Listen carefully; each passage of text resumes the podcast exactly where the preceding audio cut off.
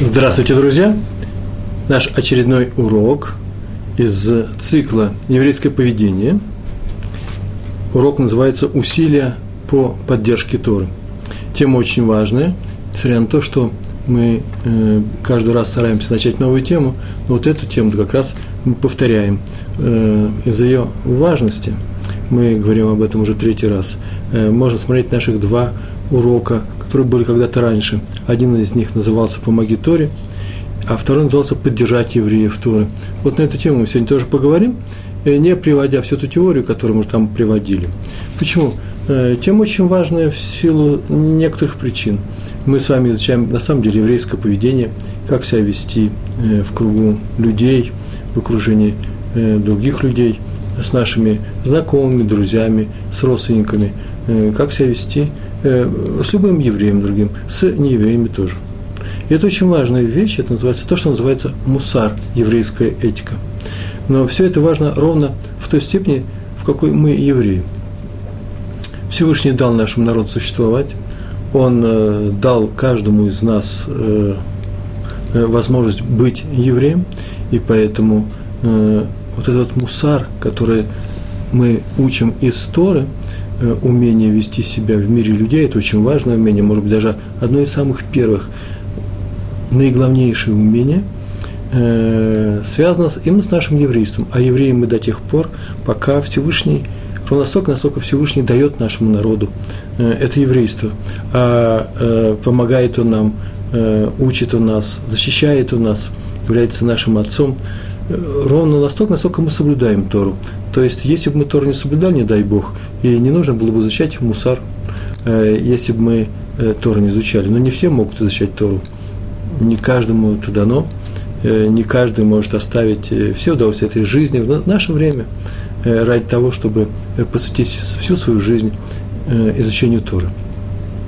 Поэтому есть она возможность другая, мы говорили уже об этом, другая возможность еврея осуществить свое еврейство, а именно то, то есть в той степени, в какой наш народ внутри себя помогает один другому изучать Тору, кто-то зарабатывает деньги, дает тому, кто изучает Тору, вот ровно в такой степени мы и евреи. Ровно в такой степени нам и нужно соблюдать заповеди э, Торы э, относительно э, нашего поведения, отношений других людей с другими людьми, э, мусар. Э, поэтому эта тема важна, она является базисом э, всех наших уроков. Итак, усилия по поддержке Торы, которые должен э, оказывать любой еврей. В книге Дворим, в 27 главе, 26 стих. Очень интересный стих. В, в этом разделе приводится благословение и, и не о нас будет сказано проклятие, э, которое Всевышний поручил сказать евреям, самим, самим себе когда они поднялись шесть колен на одну гору и шесть колен на другую гору, Гризим и Валь. И, и все это было произнесено, и были произнесено э, несколько проклятий и несколько благословений сначала. И вот одно из них, несколько благословений, одно из них звучит так. «Проклят тот, кто не осуществит слова этой Торы». В данном случае не реализует, не сделает, ну, не притворит в жизнь, э, то есть не выполнит – ее положение. И мудрецы в Талмуде э, отметили Талмуд, Вавилонский Талмуд Сота, 37, 37 лист, там было сказано, э, это проклятие потому и существует, что перед этим идет, перед ним идет браха, благословение, благословен тот, кто осуществит слова этой Торы. И поясняет Иерусалимский Талмуд, не Вавилонский, а Иерусалимский, тоже в трактате Сота, в 7 главе. Там так написано, я возьму и прочту. Очень интересные слова – это единственная теория на сегодняшний урок, а это очень важная вещь. Потом еще скажем несколько слов, слов теории от, относительно нас с вами, что нам с вами делать. Там так написано. Есть и даже, некоторые евреи, есть и даже учил Тору сам и учил других. Учил Торе. Соблюдал сам, исполнял и мог поддержать дерево жизни, сейчас скажу, что это означает, и не поддержал, такому человеку сказано проклятие. Что значит поддержать? Поддержать тех, кто Тору учит. Как сказано Мишлей, там так сказано, она Тора – это дерево жизни тем, кто поддерживает ее. Обычно перевод, кто держится за нее. Смысл вообще кто поддерживает ее. Вот для тех она дерево жизни. Кто ее поддерживает, тому она дает жизнь. Так сказано э, Эцхаим, э, так сказано в Мишле. Значит, если человек все делает, но не поддерживает Тору, то есть не дает, не помогает тем людям, которые ее учат, то это проклятие для них сказано. И дальше идет продолжение. Но если даже не учил сам, не учил других Торе, не соблюдал, не исполнял и не мог поддержать, силы у него нету, поддержать тех, кто ее учит, да? Но все же поддержал, нашел все такие силы, желания, умения. Вот такому человеку сказано благословение. Благословен тот, кто осуществляет слова этой Торы. Осуществляет в смысле, так написано в трактате Сота, помогает другим евреям. Вот многие думают, что осуществлять Тору – это именно соблюдать ее заповеди. А тут мы вдруг увидим, что из всех много заповедей, что из всех заповедей самые, одна из самых главных, принципиальных, связана с проклятием или благословением, именно заповедь помогать другим евреям учить Тору. И это засчитывается э, не только нам, а всему еврейскому народу, как учение Торы, и поэтому продолжаем быть евреями. И еще мы говорили такую теорию, сейчас я напомню о том, что было два таких колена, Звулун и Сахар, из 12 колен э, еврейского народа, которые сделали между собой договор, Звулун взялся кормить, одевать и обеспечить всем необходимым колено Исахара, которое полностью посвятило себя изучению Тора, они не занимались ни строительством, ни ремеслами, ни торговлей, а Звулун занимался именно торговлей, торговыми сделками, и все взял на себя, э, и они поделили между собой э, награду за изучение Торы. Э, как-то я слышал от одного из учеников, он сказал, может быть, очевидный вопрос, как мне в голову самому не пришел. Ну вот же ведь и Сахара учит Тору, у него есть награда. Ну пускай Звулун учит Тору, тоже будет награда, две награды. Что и Сахар в два раза больше э, Торы пройдет, если он будет и сам себя обеспечить. Вот на эту тему есть некоторое маленькое место. Раф, Славичик, э, Раф Сарод, Сарод, Сародский написал в своей книге «Узнаем ли Тора». Там так написано. Дело в том, что на горе Грязим стали шесть колен, и среди них и Сахар. И они сказали благословение. В частности, благословение ей, в частности, одно из благословений на изучение Тору. Тот, кто будет осуществлять слова этой Торы, тот благословен. А на горе Иваль стали другие шесть колен, и среди них Звулун. И они сказали проклятие на тех, кто не поддерживает учеников Торы. То есть Звулун сказал проклятие сам себе, если он их не будет поддерживать. И на основе этого Раф Сорочкин, Раф Сорочкин в своей книге «Узнаем Тора» выводит, что вообще-то считается, что почти всю награду за изучение Сахаром Торы получает Звулун. Если он не будет поддерживать, он, на него падает то проклятие, которое он сказал еврейскому народу, потому что так поручил Всевышний. А если он помогает, то всю награду Сахара он получает себе. Слушайте, не половину, а всю. И, отдага, и отдает, так написано в, в Иерусалимском Талмуде, в Соте, отдает Исахару крошки от этой награды. Именно крошки. Сыпет их своей горы. И они скатываются на равнину, где-где, что? Там стоит только колено Леви, стоит э, Арона Койдыш, э, э, ковчег, в нем лежит Тора. Вот здесь это, это и есть та награда, которую получит Сахар. Крошки. Тоже достаточно этой жизни грядущей. Но э, Звулун получает намного больше. Так написал Раф Сорочкин. Сорочкин. То есть тот, кто помогает ученикам Торы, получает награду больше, чем если бы он сидел и учил эту Тору. Потому что не всем дано возможность, дана такая возможность, такая, такая удача, такая возможность, такая сила зарабатывать эти деньги. А для чего? Почему он их зарабатывает? Только чтобы помочь другому еврею. В этом смысл еврейского богатства. Поэтому еврейский народ себя богат – только в силу того, что это деньги-то даны не богачам, не олигархам еврейским, а чтобы они могли это распределить и поддержать еврейский народ и помогать ему учить Тору, возвращаться к своему еврейству, называется Моздот, все союзы и прочие, не союзы, а объединения, которые призваны поддержать в нас, в нашем еврейском народе, наше еврейство. Вот что они должны содержать, эти богатые люди. А заодно, пожалуйста, можете покупать себе яхты, футбольные команды и прочие вещи. Но главный смысл всего этого заключается именно в этом. Что проще, зарабатывать деньги или давать их тем, кто получает, учит Тору? И не, э, а может быть, самое простое сидеть, ничего не делать, а учить только Тору. Что самое сложное? Самое сложное все-таки, наверное, это сидеть и учить Тору. Больше ничем не заниматься. Это очень серьезно, это очень сложно. Это очень сложно. Э, жить не очень богато. Э, второй по сложности вещи, можно сказать, это одолеть себя, преодолеть себя и, имея деньги, дать тому, кто учит Тору. Необычайно сложно. А уж заработать деньги – это самое простое из этих трех вещей. Так следует из книги «Узнаем Летура». Летура. Всем, кто делает усилия по поддержке людей, которые учат Тору, и верит в помощь Всевышнего, тем Всевышний всегда помогает. Это одна из основ нашей веры. Это, я не могу, даже если бы я был ученым человеком, доказать это. Это просто то, во что мы верим. А в чем он помогает? И в личных делах, и в самих усилиях.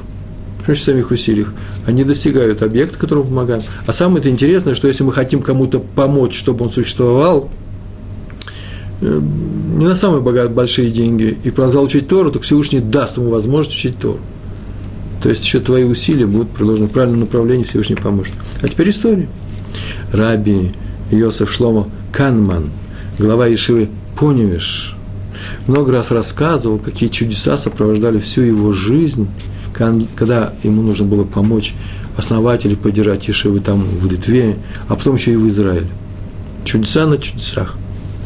Одно из этих чудес описано перед Второй мировой войной, войной когда было Э, это был где-то примерно, это уже или в сороковом году, или перед сороковым годом, годом, тесно в Ешеве Поневиш, это литовский город, пребывали новые ученики, э, скажем, каждым годом все больше и больше, и э, сама Ешева ютилась в тесном здании синагоги Поневишской центральной, и поэтому нужно было как-то приобрести новое здание, и решили купить соседнее здание польской гимназии – польская гимназия.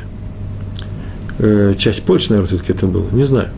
Оно пустовало, там не набирали учеников, и договорились с владельцами, и даже заплатили предварительный э, аванс, большой взнос, а в определенный день договорились, что э, владельцу здания вот этой гимна, гимнасии, да, раввины заплатят всю сумму, сразу всю сумму. Если ее не заплатить вовремя, в последний день, то весь предварительный аванс пропадает. Так это, так это записано было между ними, скреплено печатью и подписью нотариуса. И вот приближался последний день выплат, а денег не было. Не, неоткуда было э, им появиться вдруг. Если кто скажет, нужно было думать раньше. Ну да, понятно, был поток из Америки денег, средств, а теперь он вдруг иссяк. Вы не слышали такое? Бывает, случается такое иногда.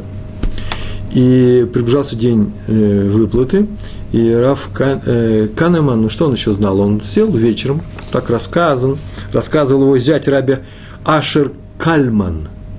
Он написал свои книжки, это об этом было известно.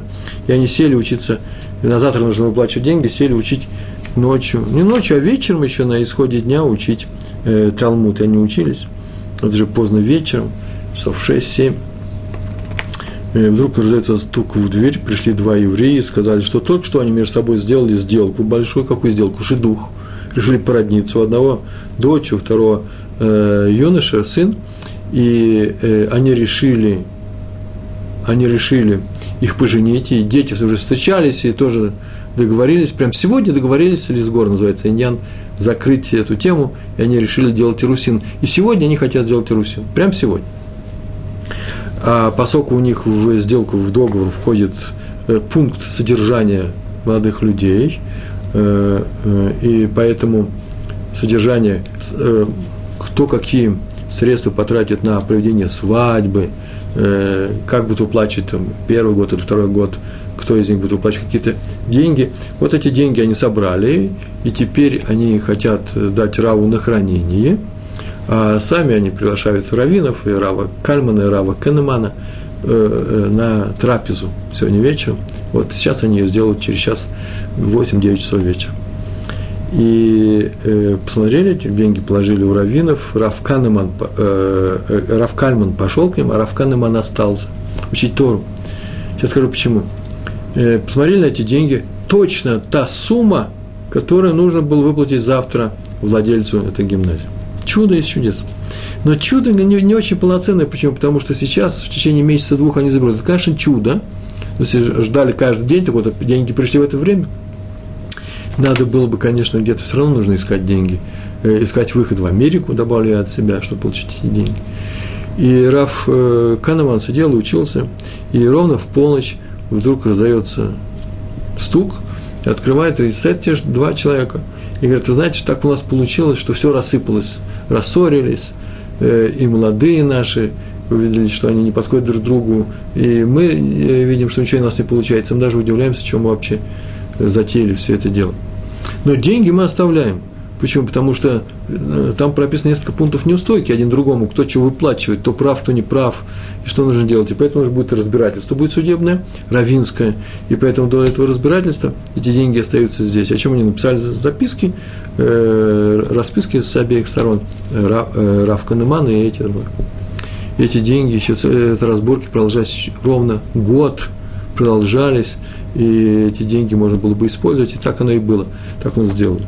Самое интересное, Каль, Раф Кальман добавляет от сидел он на этой трапезе и удивлялся, что общего нашли эти семьи друг с другом, э, что они решили породниться. И потом он понял, что вообще-то, э, что так распределились на небе, что два зажиточных человека, такой способ, э, их толкнули на это, и они схватили эти деньги копейка в копейку, или там лат в лат, как какие там деньги были, рубль в рубль, э, ту сумму, которую нужно было Раву э, Канеману на Ешиву в Поневиш. Здание было куплено, потом, говорят, его удачно продали, и, да, и хватило денег даже на переезд Ешивы Поневиш в, э, в Европу, э, за границу. Вторая история. Разговаривали с Хофицхаймом о тяжелом экономическом положении Ешивы. Собрались и говорили, что очень тяжело. И он сказал, я не беспокоюсь я уверен, что Всевышний поможет нашей Ишиве в городе Радин, но только не вижу, пока я не вижу, каким образом он это поможет. Я объяснил, что так написано про Муше Рабейну, про нашего праца, э, про учителя Муше, которого вывел нас из Египта, что когда он был маленьким, его пустили, пустили э, мама его и сестра Мирим пустила его в колыбельке по Нилу, то так там написано было книге Берешит, а его сестра про Мирием разговор, стоит поодаль, чтобы узнать, что с ним произойдет. То есть она не боялась, что он пропадет.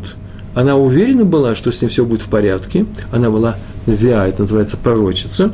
Э, она только не знала, э, э, как он будет спасен. А то, что с ним ничего плохого не будет, она знала. То же самое вообще во всех случаях из жизни. То же самое, кстати, он тут же и привел историю,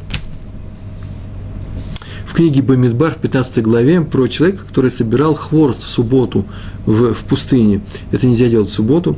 Его поймали, но не знали, как его наказать. И так написано, не знали, что с, что с ним, что сделать ему, что с ним будет сделано. И спросили Муше, тот обратился к Всевышнему, ну так его и наказали. И на, э, в трактате Сан-Ядрин Раши э, на эти стихи пишет, что знали, что он будет наказан, но не знали как. Так написано в Талмуде. Это очень важное правило – мы знаем, что Всевышний нам поможет, но мы еще не знаем как. Потому что если бы мы знали, мы были бы пророками. Вот Хофицхайм и добавил, как сказано в книге Дворим, написано про Тору. Э, в книге Дворим в 36 главе, кстати, скоро мы ее начнем тоже читать, цифровая глава, да, там на, на, Тору называют песней, и приказано Муше, чтобы перед смертью он ее записал для народа. И так сказано, она не забудется в устах его потомства, она не забудется, Тора вся будет изучаться. Мы знаем, что Всевышний нам поможет, что он сделает так, так, что мы будем изучать Тору, но мы не знаем, как он нам поможет. Вот о чем сказал Хофицхайм, говоря о тяжелом положении Ешивы. Нужно молиться. То есть, вне всякого сомнения, стопроцентно он нам поможет. Мы привели два примера про Рава Канемана, про Хофицхайма, учителя Рава Канемана, э, о том, что какая бы, э, с какими, с какими бы э, э, проблемами не встречались бы евреи Торы, изучая Тору, эти проблемы будут решены. Наша главная задача, первый, два момента было, нужно делать усилия по поддержке Торы, а второе, полагаться на Всевышнего. Эти два примера говорили о том, что э, наши мудрецы учили нас, как полагаться на Всевышнего. Он поможет, даже если мы не видим, каким образом. Обязательно это будет. Раби Залман Сароскин, о котором уже говорили, рассказывал о случае, э, который произошел с Раби Хаймом Соловейчиком. Это одна из моих любимых историй, я сейчас ее перескажу. Она, кстати, между прочим, написана, эта статья с, этим рассказом приведена в довольно подробно в художественном изложении, написано мной на сайте нашем Толдотру. и называется она «Как два равина поссорились». В моем блоге, значит, нужно просто открыть э, блог Пятигорского, это моя фамилия, э, открыть там, и где-то в середине э, есть статья, как два равина поссорились. В двух словах я ее перескажу, мне очень нравится эта история. Она приведена в нескольких книжках и приведена с фамилиями. И, по-моему, я даже немножко рассказывал однажды. Она мне дорого. Все произошло в городе Минске, и Раф Сороскин приехал э, на Воложенскую Ишиву собирать деньги, а поскольку он был уже уважаемым человеком, старым, и в то же время это была одна из самых величайших ешив вообще нашего времени. Про Воложенскую Ишиву у меня еще есть одна статья, э, э, про как спасали честь Воложенской Ишивы, написано буквально на прошлой неделе тоже в блоге. Зайдите, посмотрите, она представляется интересом, как спасали честь Воложенской Ишивы. Называется э, какому анализу грамматическому, графологическому, графологическому был, э, э, какой анализ учинили над доносом на Воложенскую Ешиву, э, который обнаружили в, э, в архивах э, современной Беларуси. Почитайте, посмотрите. Называется «Честь Воложенская Ешива». Так вот, приехал в город Минск э, Раби, Раби Хайм Соловейчик, чтобы собирать деньги. И остановился он у одного из своих учеников, которого звали Раф Зельдович. Фамилия у него была такая. Э, он был один из э, замечательных учеников Ешивы, но был вынужден переехать в город, вернуться к отцу и заняться его бизнесом. И он продолжал заниматься Торой, так он написано про него Рав Зельдович, не банкир Зельдович, а Рав Зельдович. Он, у него был друг, Раф э, Финес, тоже Рав, да, с которым с молодости они сидели, учились в Хаврута, это два, один на один учили э, Талмуд Гемар.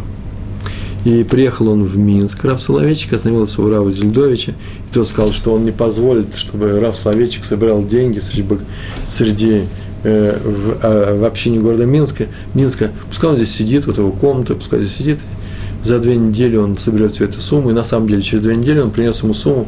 Правда, он сказал, тяжело было, я принес только половину, а вторую половину принесу еще через две недели. И Раф Славичек учился дальше, а потом прошло две недели, принесли ему оставшиеся деньги, он вернулся. И не прошло и месяца, как вдруг приезжает Рав Зельдойч своим другом Ра, Равом э, Финосом э, на суд Торы.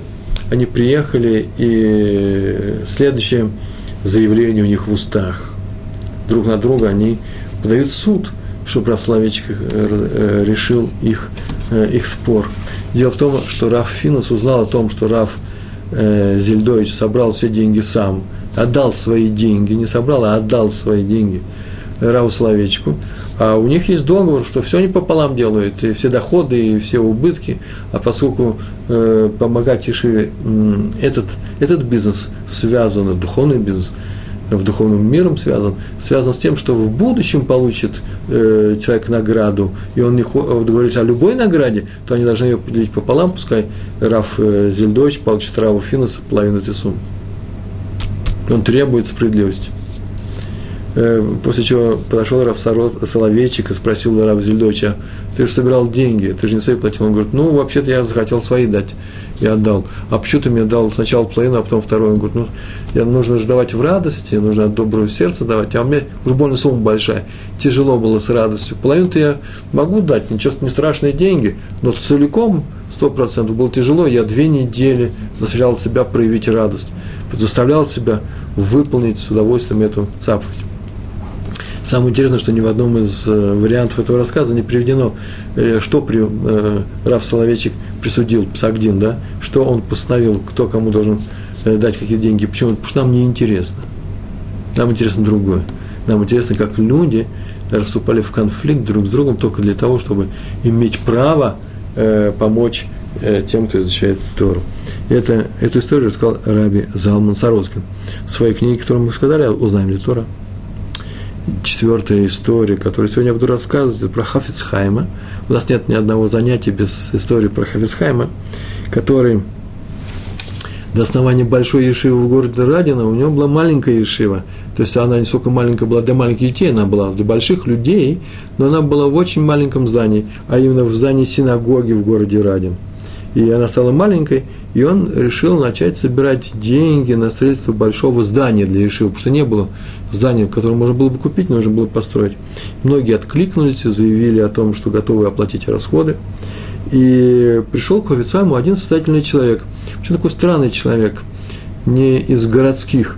А его так и звали Раби Муше, Хаклай, крестьянин, деревенщик, э, как это можно сказать, кфари, человек, который из деревни. Он жил в каком-то селении, селе самом настоящем, не знаю, разрешено было, наверное, было разрешено. В России это до, э, до отделения Литвы этого нельзя было делать, все жили только в местечках.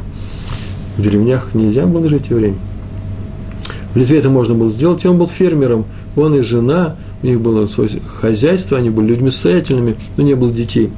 И когда он узнал, что э, э, есть возможность оставить свое имя в потомках, но если нет детей в этой Ешиве, то он пришел, он говорит, собрали все деньги, мы с женой решили, что нам оставлять деньги некому, уже пожилые, поэтому на все эти деньги вот мы хотим внести на строительство э, этой Ешивы, здание, нового здания Ешивы, и посмотреть, что это хватит на все здание. Такие большие деньги. И Ховицхайм отказался, сказав, что взносы на строительство этой Ешивы имеют все члены общины, не только они одни. Он предложил, пожалуйста, есть много э, случаев помочь людям, э, дать и в хедер, и много. Есть такая вся возможность, деньги никогда не пропадут. Тут сказал, нет, мы хотим только на Ешиву. Так или иначе, Ховицхайм отказался, и тогда этот Рав Моше, вот этот вот деревенщик, да, э, позвал Ховицхайма на суд, тоже суд в город Вильну, к, на суд к в то время престарелому раби Хайму Ойзеру Гроджинскому. Они пришли, тот выслушал все и постановил, что э, Раф Моше имеет право на самом деле внести свои деньги и оплатить возведение только одной стены, называется Миздрах. Миздрах – это восток, восточная стена. Та стена, у которой стоит э, шкаф, где хранятся э, сефер, э, свитки Торы – и э, по направлению к которому молятся люди, и там стоят места, э, стендеры, и столы, и стулья, на которых сидят места э, уважаемых людей, которые, например, проносим парнас, тот человек, который дает другим зарплату, возможность заработать на жизнь, который содержит, кормит и так далее. Отец благотворитель. Это называется мизрах – и в, в том направлении и молятся евреи. В России, в русской действительности, на самом деле, Мизрах – это восток, да? Э, обычно это южная стенка, та стенка, которая на юг, на которая, которая смотрит в сторону Израиля. Э, если говорить о той э, части Восточной Европы и европейской части России, которая находится примерно в том же самом поясе с, э, с Израилем и с Иерусалимом. Так вот, ему дана возможность э, оплатить возведение одной стены – Мизрах, а все остальные три стены и перекрытие, потолок, это все остальная вся община. Так и сделали. После чего Раф, э, Раф э, этот Моше, э, удовлетворенный, деньги, наверное, он дал, оставшиеся дал на другие организации, но он, главное, попросил благословения у Хофицхайма. И тот дал браху. Очень интересную браху тут дал ему. Тот говорит, я уже человек старый, мне нужна браха. На что мне нужна браха? Детей уже не может быть, потому что старые люди они. И он дал браху на долголетие и сказал такую фразу «Пока я живу, и ты будешь жить». Так он сказал им. И они были, в принципе, одногодками, написано было, что они были ровесниками.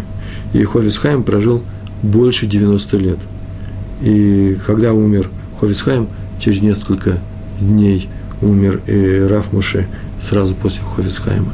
Благословение выполнилось. Вообще все благословения Хофицхайма выполнялись. Это известный случай. Вот этот был случай про э, человека, который возвел Мизрах восточную стенку, она же южная, да, в э, Радинской Ешиве. Еще одна история про известного района раби Лезера Гордона.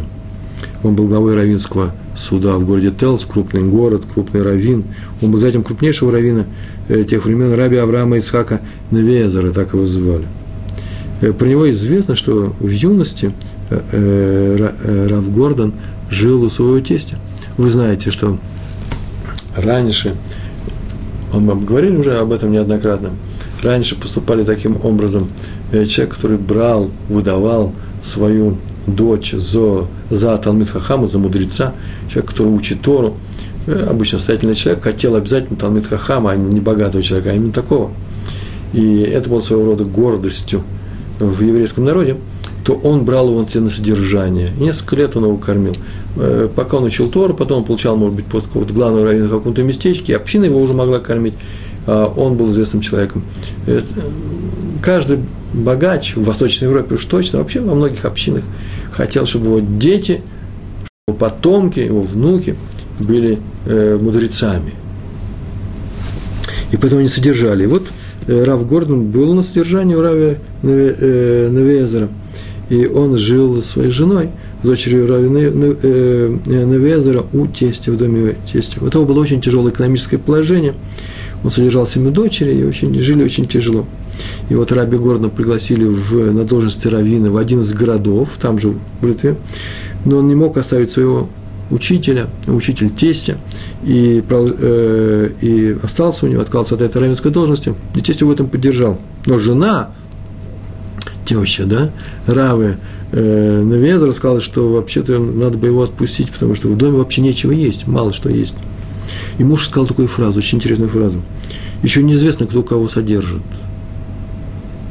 Они семью Раби Гордона хлебом, или Рав Гордон их семью своей учебой Торы. Ну, сказал, сказал, такая фраза была сказана. И через несколько лет освободилась должность главного раввина в городе Слободка. Это рядом с Ковна, пригород Ковна. И предложили Раби Горну. Это был очень высокий пост, и Раби Горн согласился. И когда они уехали, то проводили их, и вернулся Раби Навезер домой с синагоги рано утром, в первый же, на следующий день с шахрита, с утренней молитвы, положил на место мешочек с тфилин и, и талит, мешочек с талитом, сел к столу, положил руки на стол, положил голову на эти руки и умер. Называется «Умер от поцелуя Всевышнего». Не страдая, не болея, ничего. С улыбкой на устах. И тогда его жена и поняла, поняла, что именно Раби Гордон поддерживал их, пока жил в их доме – и она хотела, чтобы он уехал пораньше, так вот нужно было бы и наоборот задержать его, и муж бы ее жил. Эта история документально зафиксирована, все имена известны, кто когда он. Вы видите, тот, кто поддерживает другого человека в изучении Торы, тот и живет. Не просто получает удачу, счастье, а именно сама жизнь зависит от этого. Еще одна история. Э, в 1940 э, год – шла уже мировая война, и съехались со всей Польши, приехали в Вильнюс, в Вильно, э, много ешив, э, чтобы уехать оттуда на запад или через Китай на запад. Много-много ешив туда приехал. И самый авторитетный из всех раввинов того времени, мы уже говорили, Раби Хаймойзер Гроджинский, к нему приходили на суд, да, э, на суд Торы, кто приходил, Хофицхайм с тем Рабмойши деревенщиком, помните, да, сейчас только рассказывал. И вот Раби Хаймозер Грожинский сказал Раби Эльханану Вассерману, Эльханан Бунин Вассерман, крупнейший раввин, э, который приехал как раз из Америки в это время, что скоро он получит тысячу долларов и, э, на поддержку изучающих Тору, и эту тысячу он может дать на крупнейшую решиву Раби Вассерману. Через несколько, некоторое время он сообщил ему, что он передал, получил эти деньги, чтобы он прислал кого-то взять их, получил деньги – и Рав Серман послал к нему своего студента, Ешива, чтобы взял эту тысячу, тот пришел и получить эту тысячу. А Рав Грожинский дает ему 500 долларов и говорит, все, что у меня есть. Тот говорит, вообще-то мне послали за тысячи. Тот сказал, вообще-то тысячу я и получил. Но она предназначалась на Ешиву, а он уже отдал 500 долларов Раву Соловейчику. Брискиров, да, Брискиров, который потом приехал сюда, который один, как вся Ешива, как это было сказано, и э, считалось, что помочь такому человеку, это как помочь целой Ешеве. И на самом деле эти деньги поддержали Брескирова, раввины из Бриска, Брест-Литовский, э, Рава Соловейчика, после чего он через Европу переехал в Израиль и может быть, как раз эти деньги помогли ему, спасли его жизнь. Почему? Потому что все крупнейшие раввины Израиля, крупнейшие раввины, ашкенадские раввины – Э, все они э, были учениками э, из Бриска. значит, самой важность его появления здесь, в, в Израиле, в нашей святой стране, э, была настолько, настолько это было важным, что все, сейчас все руководители Ешив, это уже э, ученики учеников э, Брискирова. Я могу сказать про себя, что я учился у людей в, в синагоге, в синагоге в Ешиве Шут Ами, которые все учились у Рава. Я тоже среди них учился у Рава Кугеля, Рава Лезера Кугеля, Шалита. И как говорят, да, продлятся его дни. А он как раз один из учеников, известных учеников, один из лучших, близких, приближенных учеников э, Брискирова. Так что можно сказать, что я Тору получил тоже через Брискирова. Кто ему помог? Ему помог Раби Хайм Озер Грожинский, когда дал просто ему на, на житье и на выезд из Литвы эти 500 долларов. Рав Вассерман остался, он погиб, он сознательно знал, что он э, умрет, он, его расстреляли в девятом форте, это отдельная история – Э, как это произошло, а Рав э, Соловейчик, Брискиров, э, Йосеф Дов выехал э, и э, учил очень, целое поколение учил он здесь, в, Израиле, э, мудрецов Тора. Следующая история про Хазон Иша. А, еще одно слово можно добавить. Видите, когда помогаем кому-то, кто знает, в чем эта помощь, в чем проявится, мы это видим, а к чему это приведет. Был спасен один из крупнейших деятелей, э, э, мудрецов, э, подвижник Торы, э, талмудист на 500 долларов. Э, небольшие это деньги по тем временам. Есть большие, конечно, но относительно, а по нашим. Пришли к Казон Ишу люди из одной Ешивы и попросили, чтобы он подписал такая история немножко с юмором, э, письмо, просьбу к одному богатому человеку, что он пожертвовал деньги на Ешиву. Вы знаете, что приходят люди с такими письмами, где много разных печатей, текст идет, помочь такому-то. Э, люди приходят к крупному э, какому-то э, раввину и просят рассказывать свою историю. Кто-то болеет, э, кому-то нужно учиться, а не на что жить. Э, и он хочет собрать какие-то деньги, э, кому-то нужно выдать свою дочь замуж, у него тоже нет денег. И тогда, вникая во все это дела, Равин составляет ему письмо, и называется «Благословение тому, кто поможет, вот я того благословляю». Так это называется. То есть прямое указание небесам о том, что помочь данному человеку, который будет собирать деньги.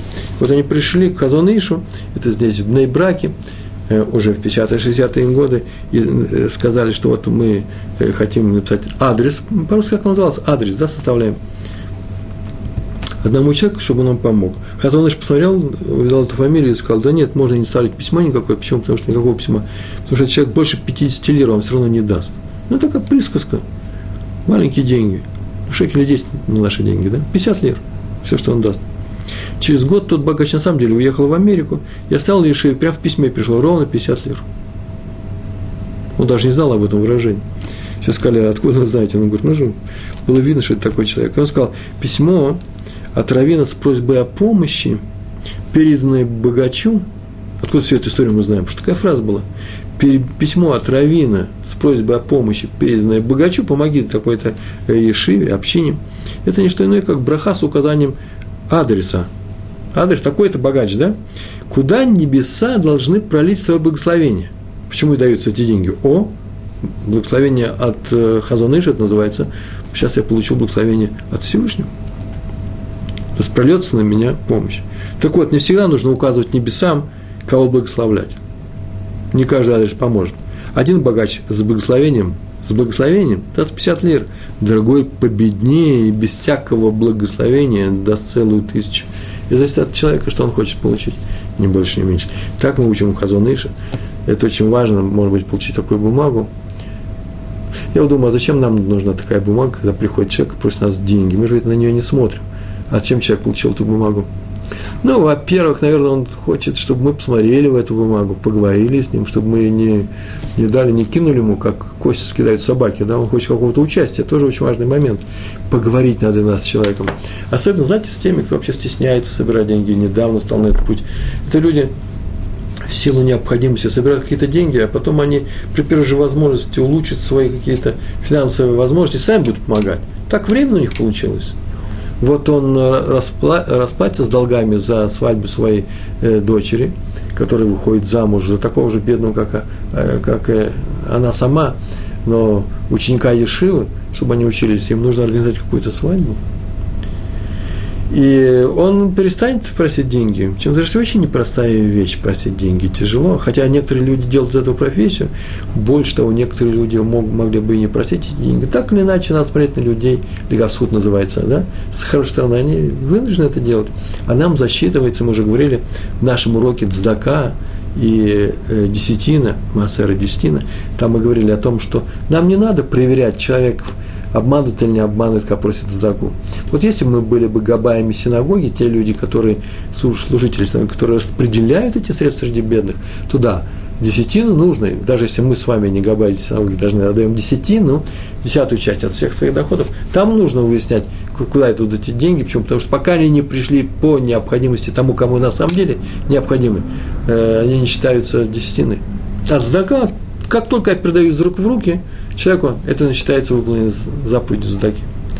Так вот, человек пришел с письмом, мы заглядываем в это письмо, если мы умеем читать на иврите, по-русски я писем не видел, может, по-английски бывает. И все это видали, что это правда на самом деле с печатью. Мы хотим увидеть, правда ли, что он собирает эти деньги для самого себя. На самом деле мы все только сказали, что это не важно. Но человек вставляет такие письма.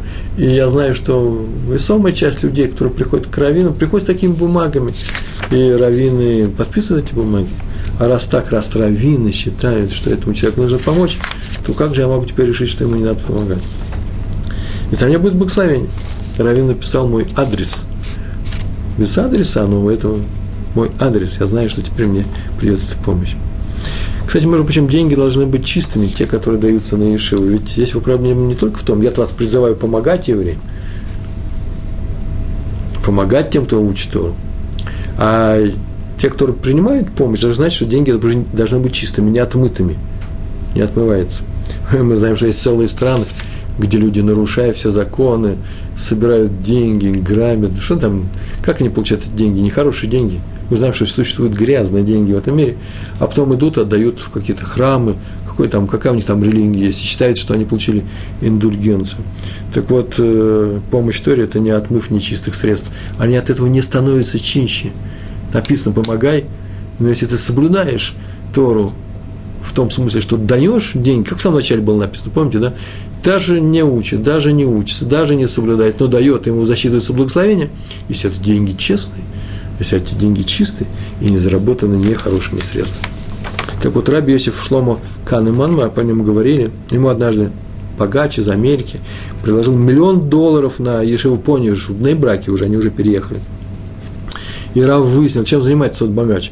И узнал, что он вообще-то владелец сети э, гостиниц э, по всему побережью, восточному нужно полагать. И в этих гостиницах процветает игровой бизнес. И положение Ешивы было катастрофичным, на самом деле катастрофичным. Раф Йосиф Шломо Кайнеман э, издал приказ, что эти деньги от этого человека не брать, чек не брать от него.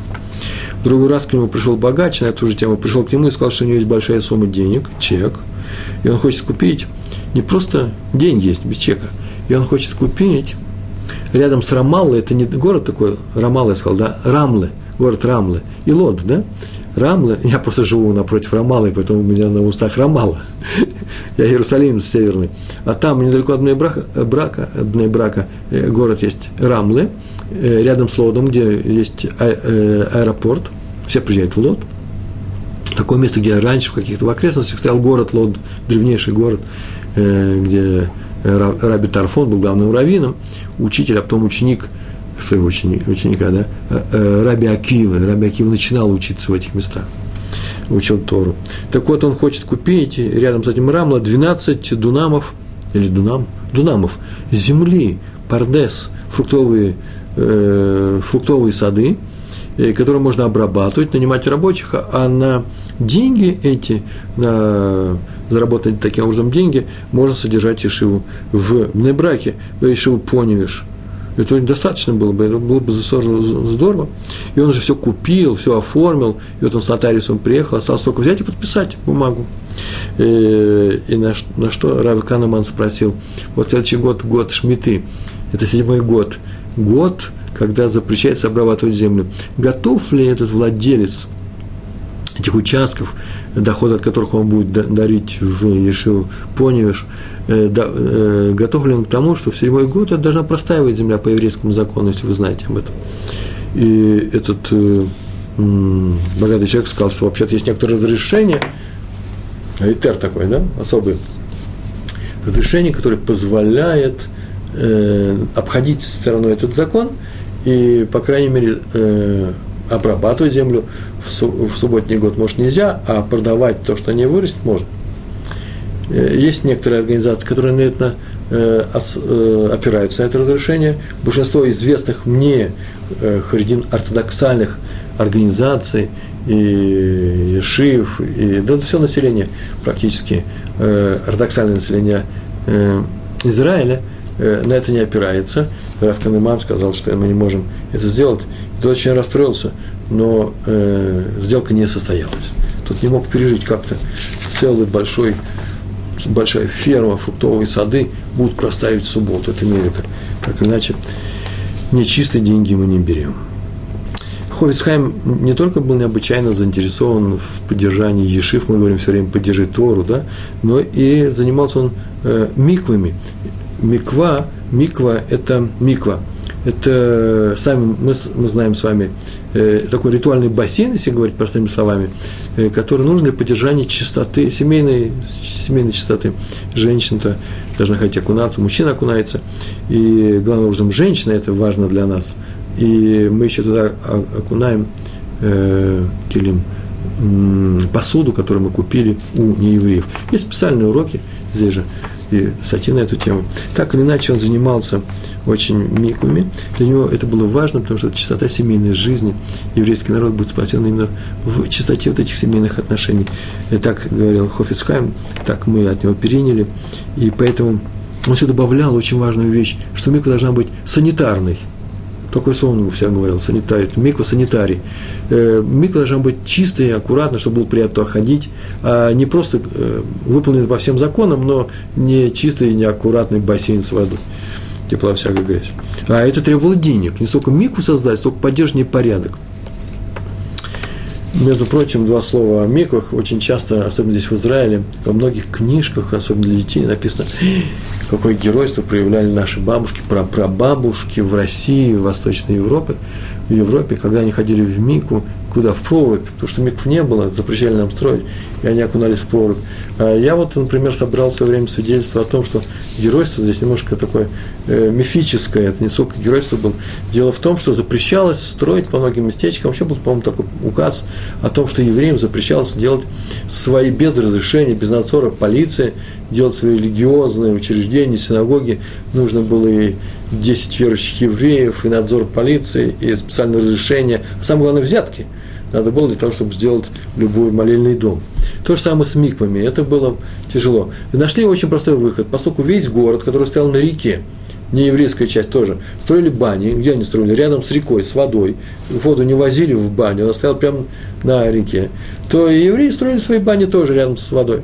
Но весь город делал парилки, парные отделения. Баня в России считается не баней, если там нет парного отделения. Делали в самой бане, а зимой, да и летом э, выйти из парилки, как хорошо погрузиться в холодную воду. Или в снег, или в прорубь. Это просто отдохновение для тела. Я сам несколько раз это делал, когда был молодой, здесь просто нет снега, я бы сейчас это сделал в холодной воде. Да нет, в, после э, горячей э, э, бани есть у нас при микве сауна, э, не, вроде бы с паром, но не такая, как должна быть по-русски, конечно, но все равно, когда ты разгоряченный идешь и окунайся в бассейн с холодной водой, это просто замечательно. О, так и сделали евреи. Только у них было самое главное, была миква, а именно прорубь на реке – а это была баня перед этим. И люди шли, парились там, а потом, чтобы не замерзнуть, да, потом окунались в этой микве, это делали наши женщины. Они все были здоровые, сильные, все соблюдающие женщины. Так это было удовольствие. А здесь думают, как, э, какое мучение, э, мучение принимали на себя самоотверженные русские еврейки, сжав зубы, они туда окунались. Да тетя не сжав зубы, сказал бы. Так иначе Хофицхайм занимался этими миквами. И его соседнем Страдином городе, город назывался Лиды, не Ляда, а Лиды, литовский город, не был чисто миквы. И он все время собирал на нее деньги, но безуспешно. Не, не платили на это деньги, как-то не шло сбор этих денег. Сами жители Лиды не спешили ее благоустроить, не видели нужды. Хойсхайм пригласил с собой э, поехать к ним на уговоры своего зятя Рабицви Левинсона, который умел убеждать людей. Но того не нашлось времени. То есть все складывалось к тому, что не получается это миква. И вот однажды Хофицхайм собрался в Эрцестройль. Наконец-таки, на самом деле, он поехал через Варшаву. У него не получилось уехать, он вернулся обратно. Но он был полон уже в пожилые годы, в усилий, э, предпринял очень много усилий, предпринял для того, чтобы уехать в Исроиль, и он объехал все соседние общины, все городки, попрощался он с ними, а в Лидах он собрал всю общину и попросил написать ему письмо. Напишите мне, пожалуйста, письмо о том, что э, я не виноват в том, что у вас нет чистой миквы. Что за письмо? Он сказал, я человек пожилой, однажды предстану перед Всевышним, и там скажешь, слушай, э, обратятся к нему, э, ты мог повлиять на этих людей, чтобы они сделали санитарную микву, э, и не повлиял, значит, ты виноват, не убедил их. А они сами сказали, что они им не нужны. А как ты это докажешь? Так вот, напишите мне бумагу сейчас. Я ее не, не возьму на тот свет, но все знают факт такой, там знают, что сейчас вы ее подпишете. И они составили такую бумагу, и он уехал. А они сделали санитарную микву, приличную микву. Так мы говорим о том, что нет индульгенции у нас. У нас осталось с вами 8, почти 9 минут. И э, нет индульгенции, а именно человек, который платит в Ешиву, в синагогу, от этого он не становится лучше, ему не, не снимаются грехи его – и на эту тему рассказывается, что хасиды Гур выстроили большую синагогу в Иерусалиме. В свое время эта синагога была на самом деле самой большой из всех синагог мира. Потом построили в две другие синагоги, а сейчас вообще крупнейшая синагога в, стоит у нас, уже не Гурская синагога. Э, Виринская была и э, Бельзовская была, самая, Цанзовская была, большие здания. Вот они построили большую синагогу в Иерусалиме. А когда на них, на нее деньги, пришли к Адмору. Пришел к Адмору американский еврей, один Адмор, и принес чек на большую сумму. Просто интересная история. А Адмор мне кажется, в двух словах рассказывается. Адмор его спросил, а чистые ли это деньги? Э, Кэсов кошер? Кошерные ли эти деньги, которые ты приносишь? Что-то удивился. Конечно, кошерные. И ушел. Адмор сказал, что деньги брать нельзя. Почему? Потому что он посмотрел на него и видал, он говорит, я посмотрел на него, видно – что человек даже не понимает вопроса. Для него любые деньги кошерные, для него любые деньги не пахнут. Э, таких людей нельзя брать даже деньги, если они заработали честно. Человек должен понимать, что он дает, зачем он дает, как он живет на этом свете. Это очень важно, как он делает эти деньги. Это очень важно для Иши. История про раби Эзра Атья. Это мароккан, э, выходец из Марокко, крупнейший раввин, праведник э, – жил здесь, в Иерусалиме, к нему пришел однажды юноша и сказал, что он хочет учить Тору но его родители, они бедная семья из Марокко, очень бедные, и хотят, чтобы он занялся, занялся ремеслом. И Рафати начал его проверять и видал, что он очень умный, э, э, благочестивый юноша, которому вообще будет удача в его жизни, и надо было взять в Ешиву, а на что им жить. И пришел э, Раби Эздр к руководителю Ешивы Пурат Йосеф, это крупнейшая сефардская э, общи, э, Ешива здесь, в, э, в Иерусалиме, и недалеко от Механа Иуда, кстати, она находится, Парат Йосеф в это здание, и там он сам работал преподавателем, ему сказал, что надо взять учиться, платить ему маленькую стипендию, а его родителям помогать за счет Ешивы, чтобы они тоже не голодали. Но руководители отказались, сказали, что положение Ешивы вообще-то страшное, жуткое, и у них денег не, хватает. Тогда э, Рабиати сказал, что он отказывается от своей зарплаты ежемесячной, что платили этому молодому человеку и его родителям. Так они и сделали, но им было неудобно, что они сделали. Они все отказались, там было несколько человек, 4-5 человек, руководители этой решили, все отказались от своих зарплат, и после того, как это решил э, Раби Ати, э, в пользу э, бедных людей и их семей. Смотрите, видите, он не только дал, нашел возможность дать деньги на Ишиву, он еще э, это, сама же Ишива нашла все возможности помогать людям, Э, которые учились. Еще две истории, у меня три коротких истории про Рава зятя Хафица Хайма, которого звали Раби Арон Акуэн. Э, он давал совет людям, которые хотят получить Галам Габа, да, так они говорили, что э, э, лучший самый совет получить, унаследовать грядущий мир, это вырастить сына, знатока Торы. А это можно сделать, взять ученика Ешивы, и человек берется его кормить, одевать, как это было в старые времена, привести через много лет с ним заниматься, как со своим сыном, как сказано в э, трактате Санедрин, каждый, кто учит другого сына, он и считается его отцом. Торе учит, да?